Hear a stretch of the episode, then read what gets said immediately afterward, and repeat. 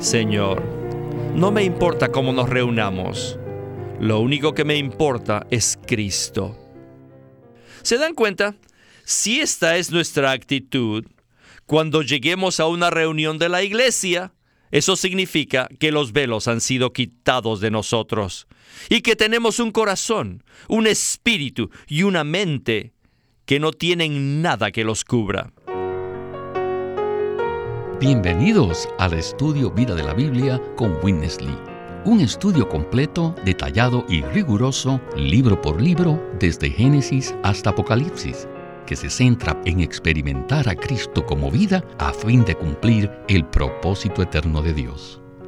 Pueden escuchar gratuitamente todos los programas radiales del Estudio Vida o leer en línea los libros del Estudio Vida en nuestra página de internet radiolsm.com. Una vez más, radiolsm.com. En la Biblia existen muchas metáforas, sin las cuales sería muy difícil comprender las verdades profundas contenidas allí. La mayoría de las metáforas fueron usadas por el Espíritu Santo para traer la revelación de Dios al hombre. Todos aquellos que amamos la Biblia y las riquezas que contiene, hemos llegado a amar los tipos, las sombras y las metáforas. El libro de 2 Corintios, el cual puede considerarse como una autobiografía de Pablo, es un libro que está repleto de tales metáforas. Las más significativas están en el capítulo 3. Escuchen lo que dice Pablo en los versículos 16 al 18. Pero cuando su corazón se vuelve al Señor, el velo es quitado, y el Señor es el Espíritu. Y donde está el Espíritu del Señor, allí hay libertad. Mas nosotros todos, a cara descubierta, mirando y reflejando como un espejo la gloria del Señor, somos transformados de gloria en gloria en la misma imagen como por el Señor Espíritu. ¿Cómo es posible que nosotros seamos transformados, según lo que dice Pablo en estos versículos? Pues bien, en este mensaje hablaremos acerca de esto.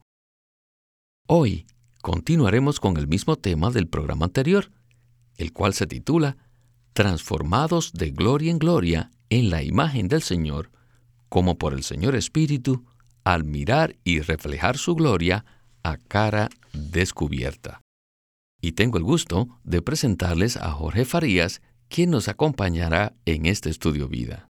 Gracias por invitarme, Víctor. Jorge, este es un tema crucial, ¿verdad? Este es un pasaje muy crucial del Nuevo Testamento que nos muestra cómo nosotros, como creyentes del Señor, podemos experimentar una transformación intrínseca para que podamos expresar la misma imagen de Cristo. Sin estos versículos, sería imposible comprender el proceso por el cual estamos pasando en nuestra experiencia cristiana. El pasaje que leímos es una metáfora de la cual ya hablamos extensamente en el mensaje anterior. ¿Podría usted entonces hablar brevemente acerca de esta metáfora? Con gusto. En el versículo 18, Pablo dice que nosotros somos como un espejo que mira y refleja la gloria del Señor. Somos como un espejo que no tiene velos cubriéndolo. Este es un cuadro maravilloso. Todos sabemos que un espejo tiene la capacidad de recibir una imagen y reflejarla, pero el requisito para que esto se cumpla es que no tenga un velo cubriéndolo. Nosotros somos exactamente iguales en nuestro ser interior. Tenemos la capacidad de mirar y reflejar a Cristo para ser transformados en la misma imagen de Cristo. Sin embargo, primero necesitamos que los velos sean removidos. El mensaje de hoy se enfoca en cómo podemos ser transformados en la imagen del Señor. Lo único que puede evitar que un espejo cumpla su función es que esté tapado por un velo. Si no tuviéramos esta metáfora en 2 Corintios, sería para nosotros imposible comprender el proceso de la transformación, que es un punto central en la economía de Dios. Bien, entremos al primer segmento del estudio vida con Winnesley. Adelante. to behold contemplar and reflect y reflejar. No solamente somos transformados al mirar al Señor, sino también al reflejarlo. ¿Qué objeto puede hacer ambas cosas al mismo tiempo? Solamente un espejo. Un espejo tiene la capacidad de mirar un objeto y reflejarlo. Las palabras que se traducen del griego mirando y reflejando como un espejo son una sola palabra en griego.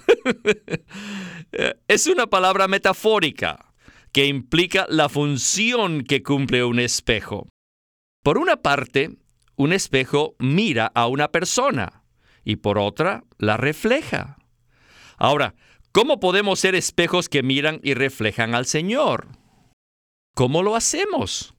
Supongamos que tenemos un espejo que está bien en todos los sentidos y que se encuentra en la posición correcta para mirar y reflejar un objeto, pero que esté cubierto por un velo. Siempre que un espejo esté cubierto por un velo, pierde toda su función.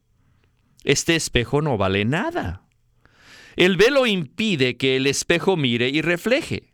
Pero aleluya, que por la gracia y la misericordia del Señor nuestro velo ha sido quitado. Y por eso podemos ser como espejos que miramos y reflejamos al Señor a cara descubierta. Pero ahora pregúntese a usted mismo, ¿tiene usted velos o no? Si queremos mirar y reflejar al Señor, necesitamos que todos los velos sean quitados. Todos necesitamos estar sin velos.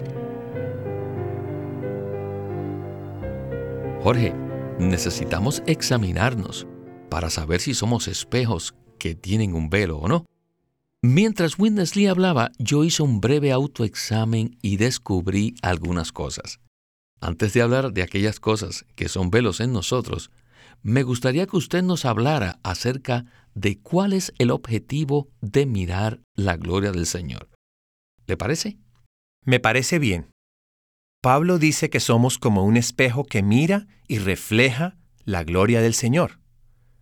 ¿Qué es lo que miramos? Miramos al Señor de gloria, quien ha pasado por un proceso de encarnación, vivir humano, muerte y resurrección. Hoy día, el Señor resucitado y glorificado ha llegado a ser el Espíritu. Él ha cambiado su forma. Ya no está en la carne, sino que ahora es el Espíritu. Ahora ya no le conocemos de manera física, porque Él ya no está en la tierra, sino que lo conocemos como el Espíritu vivificante y compuesto, que está lleno de todas las riquezas del Jesús glorificado. Cada vez que leemos la palabra de Dios, los velos de nuestro interior son quitados y podemos ver al Cristo glorioso, quien nos transforma a medida que lo miramos y lo reflejamos. Una manera de saber si tenemos velos es si al leer la Biblia podemos ver al Cristo glorioso. ¿Qué tanto de Cristo hemos visto en la palabra? Puesto que el tema de la Biblia es Cristo, cada vez que la leamos debemos verlo a Él. El deseo de Dios es que seamos transformados a su imagen al mirar y reflejar su gloria. Y esto, Jorge, es maravilloso. Bueno, ahora sí hablemos acerca del velo. Un velo es una cortina, es algo que produce separación. En el Antiguo Testamento tenemos el cuadro del tabernáculo, el cual tenía dos velos, uno que separaba el atrio del lugar santo y otro que separaba el lugar santo del lugar santísimo. El primer velo es un tipo del pecado que nos separa de Dios, y ese velo ya fue quitado. El segundo velo tiene un significado más profundo a medida que progresamos en la vida cristiana. Este segundo velo representa muchas otras cosas que no necesariamente están relacionadas con el pecado, ¿verdad? Es correcto, Víctor. Son las cosas más profundas que se relacionan con nuestro trasfondo y nuestra manera de ser. En otras palabras, son cosas de índole intrínseca en nuestro corazón. Si leemos 2 de Corintios 3:15, nos daremos cuenta de esto. Pablo dice refiriéndose a los hijos de Israel, y aún hasta el día de hoy, cuando se lee a Moisés, el velo está puesto sobre el corazón de ellos. Esto quiere decir que algo tan santificado como la ley de Moisés puede convertirse en un velo que nos separa de Dios. Cualquier cosa puede llegar a ser un velo que nos impide ver la gloria del Señor. Regresemos de nuevo con Winnesley. Si ustedes son personas de temperamento tranquilo, les incomodará el ruido en cualquier situación. En tal caso, si van a adorar a Dios en una catedral de techo alto, con vitrales y un ambiente penumbroso, al entrar en tal edificio, ustedes inmediatamente actuarán con mucha reverencia. Este ambiente les gusta y hará que ustedes se sientan tranquilos y solemnes y que quieran permanecer callados. Por ser personas calladas por naturaleza, preferirán el ambiente tranquilo de una catedral. Y ustedes llegarán a considerar que esto significa reverenciar a Dios, tener temor de Dios. Oh, este es un temor santo. Pero cuando Pablo escribió acerca de mirar y reflejar la gloria del Señor a cara descubierta, él tenía su trasfondo, él tenía en cuenta sus orígenes judaicos.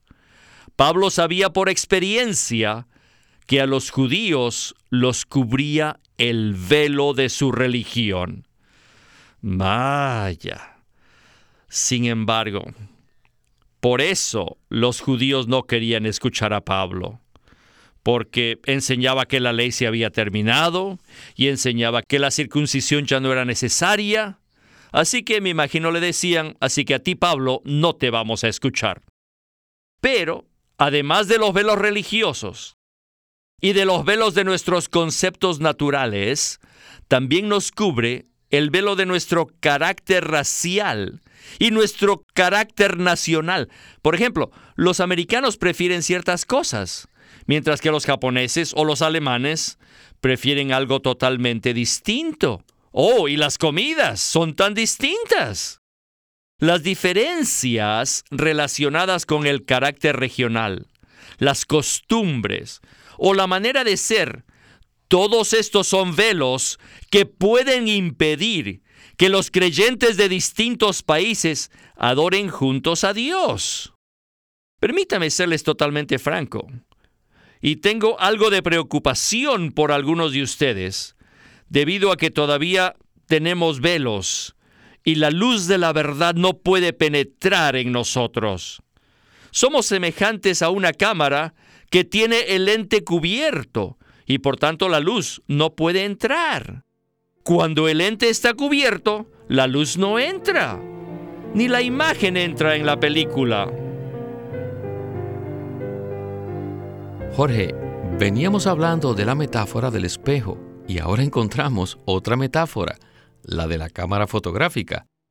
Aparentemente, estas son cosas sencillas, pero en realidad son cosas profundas que llegan a constituirse en un velo que nos separa del Señor. Como esto es tan crucial, ¿podría usted continuar hablando acerca de esto? Claro que sí. En nosotros tenemos muchas cosas, tales como las características naturales, nuestra manera de ser, nuestras costumbres y aún nuestros conceptos religiosos. Este tipo de cosas llegan a ser un velo que evita que la luz penetre en nuestro ser y evitan que podamos ver la gloria de Cristo.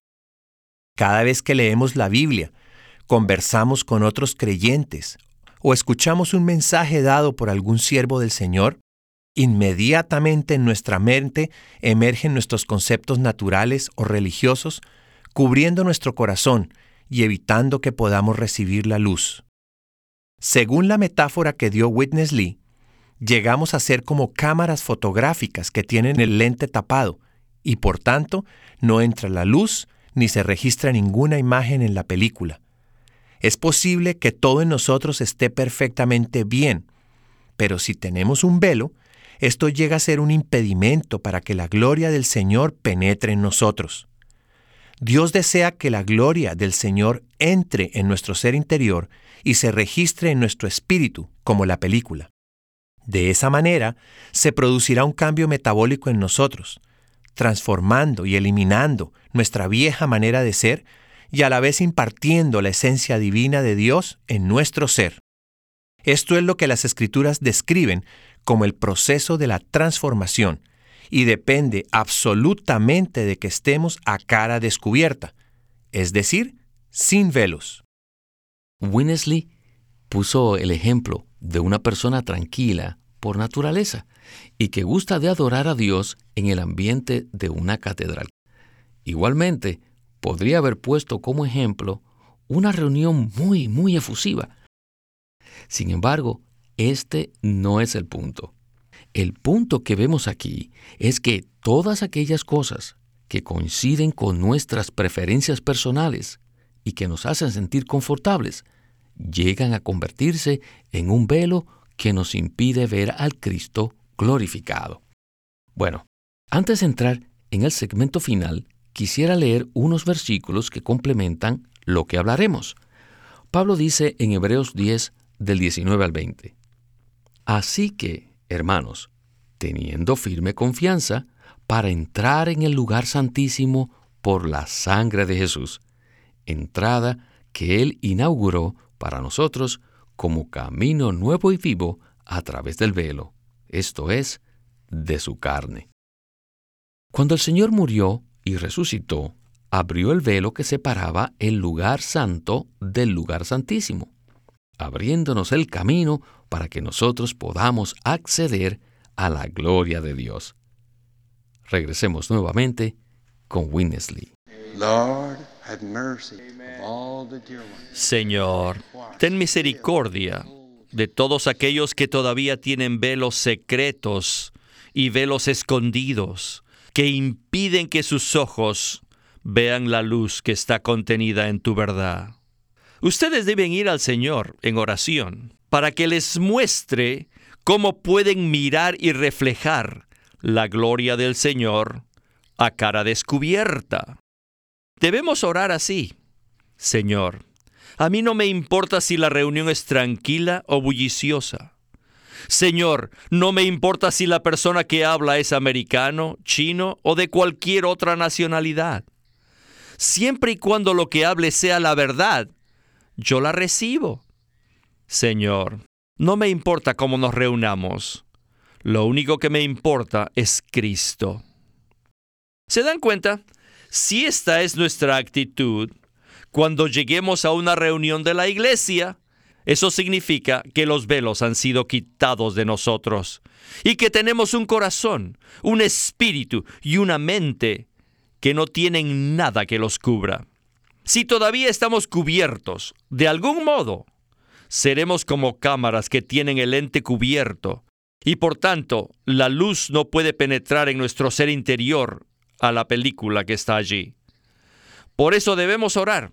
Señor, quita todo lo que me cubre. Señor, quita mis velos. Quita todas mis opiniones. Son las que me cubren, Señor. Señor, quiero estar completamente abierto y no quiero tener ningún velo.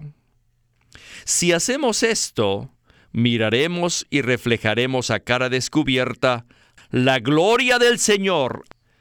Queridos santos, a medida que hacemos esto, al mirar y reflejar, el Señor añadirá su esencia a nuestro ser y tendremos un cambio metabólico que nos transformará a su imagen.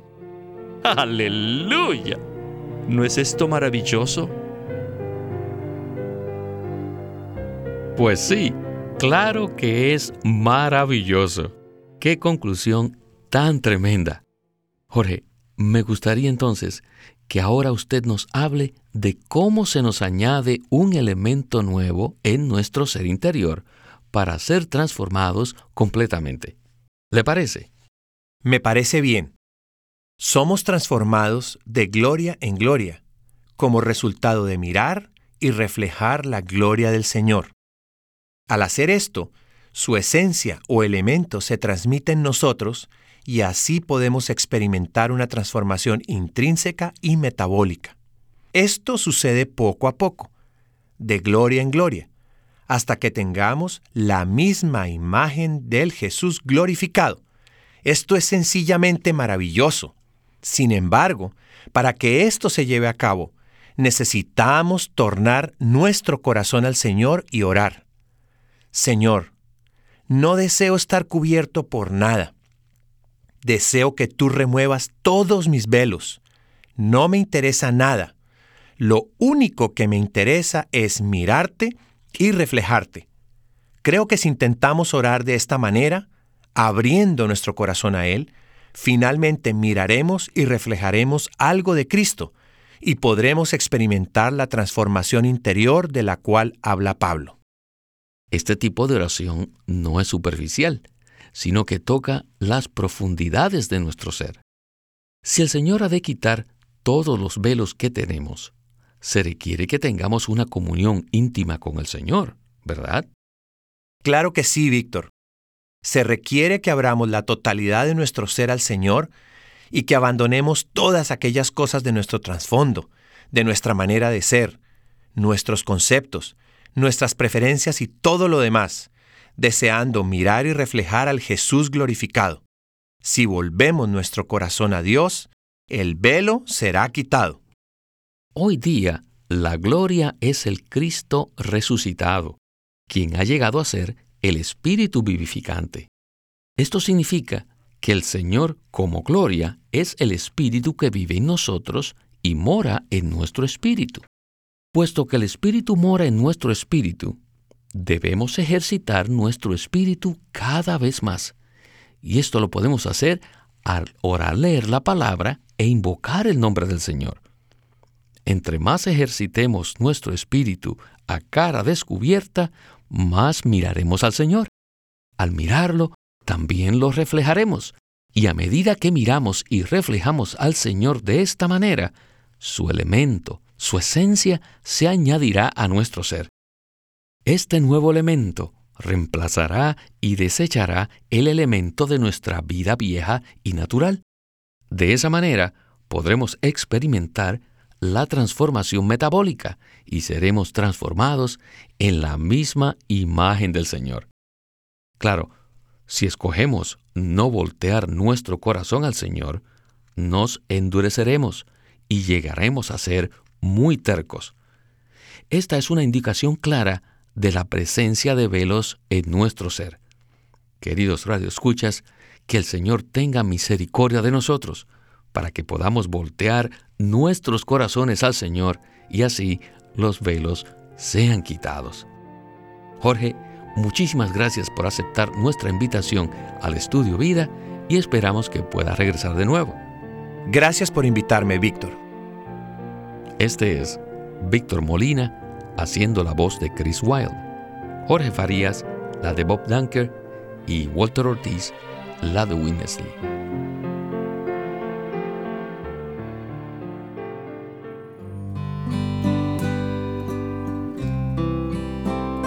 En un nuevo libro titulado El carácter del obrero del Señor, Watchman Nee enfatizan que nuestra utilidad al Señor está determinada por la constitución de nuestro carácter. Los elementos naturales indeseables de este deben ser quebrantados mediante la rica misericordia y gracia de nuestro Señor, y las cualidades del Señor mismo deben ser reforzadas y cultivadas. Uno no llega a ser útil de la noche a la mañana. Debemos cultivar nuestro carácter si deseamos ser siervos eficaces del Señor. En el libro titulado El carácter del obrero del Señor, Watchman Nee presenta rasgos específicos del carácter que son cruciales para el obrero cristiano. El siervo del Señor debe saber escuchar, amar al prójimo, estar dispuesto a sufrir, llevar las riendas de su propio cuerpo y ser diligente, moderado y estable. Watchman Nee también aborda otros temas útiles como por ejemplo ser demasiado volubles o estar apegados al dinero. Estos mensajes, anteriormente publicados bajo el título El obrero cristiano normal, se presentan aquí basados en una nueva traducción de los mensajes originales que se publicaron originalmente en chino y con el mismo título que usó el hermano Ni en dicho idioma. El carácter del obrero del Señor, por Watchman Nee. Watchman Nee llegó a ser cristiano en la China continental en 1920, a los 17 años de edad, y ese mismo año comenzó a producir sus primeros escritos. En casi 30 años de ministerio se demostró claramente que él era un don especial que el Señor dio a su cuerpo con el fin de adelantar su obra en esta era. En 1952 fue encarcelado por su fe en Cristo y permaneció en la prisión hasta su muerte en 1972. Sus palabras, sus escritos, continúan siendo una rica fuente de revelación y provisión espiritual para el pueblo cristiano de todo el mundo. El estudio Vida de la Biblia es una producción de Living Stream Ministry que presenta el ministerio de Watchman Nee y Winnesley. Winnesley sirvió fielmente al Señor durante más de 70 años y culminó su labor con este exhaustivo comentario de todas las escrituras llamado El Estudio Vida de la Biblia. A través de los mensajes del Estudio Vida, Winnesley recalcó la importancia de que nosotros crezcamos en vida y ejerzamos nuestra función como cristianos a fin de que el cuerpo de Cristo pueda edificarse a sí mismo en amor. El estudio vida de la Biblia se centra en la experiencia de Cristo como vida, en el aspecto práctico de la unidad de los creyentes. Queremos animarlos a que visiten nuestra página de internet libroslsm.com. Allí encontrarán los libros impresos del Ministerio de Watchman Nee y Witness Lee, la Santa Biblia versión recobro con sus notas explicativas y también encontrarán folletos, himnos, varias publicaciones periódicas y libros en formato electrónico. Por favor, visiten nuestra página de internet libroslsm.com. Una vez más, libroslsm.com. O llámenos a nuestro teléfono gratuito 1-800-810-1149. 1-800-810-1149. Además, si desean, pueden comunicarse con nosotros enviándonos un correo electrónico a estudiovida.lsm.org. Una vez más, estudiovida.lsm.org.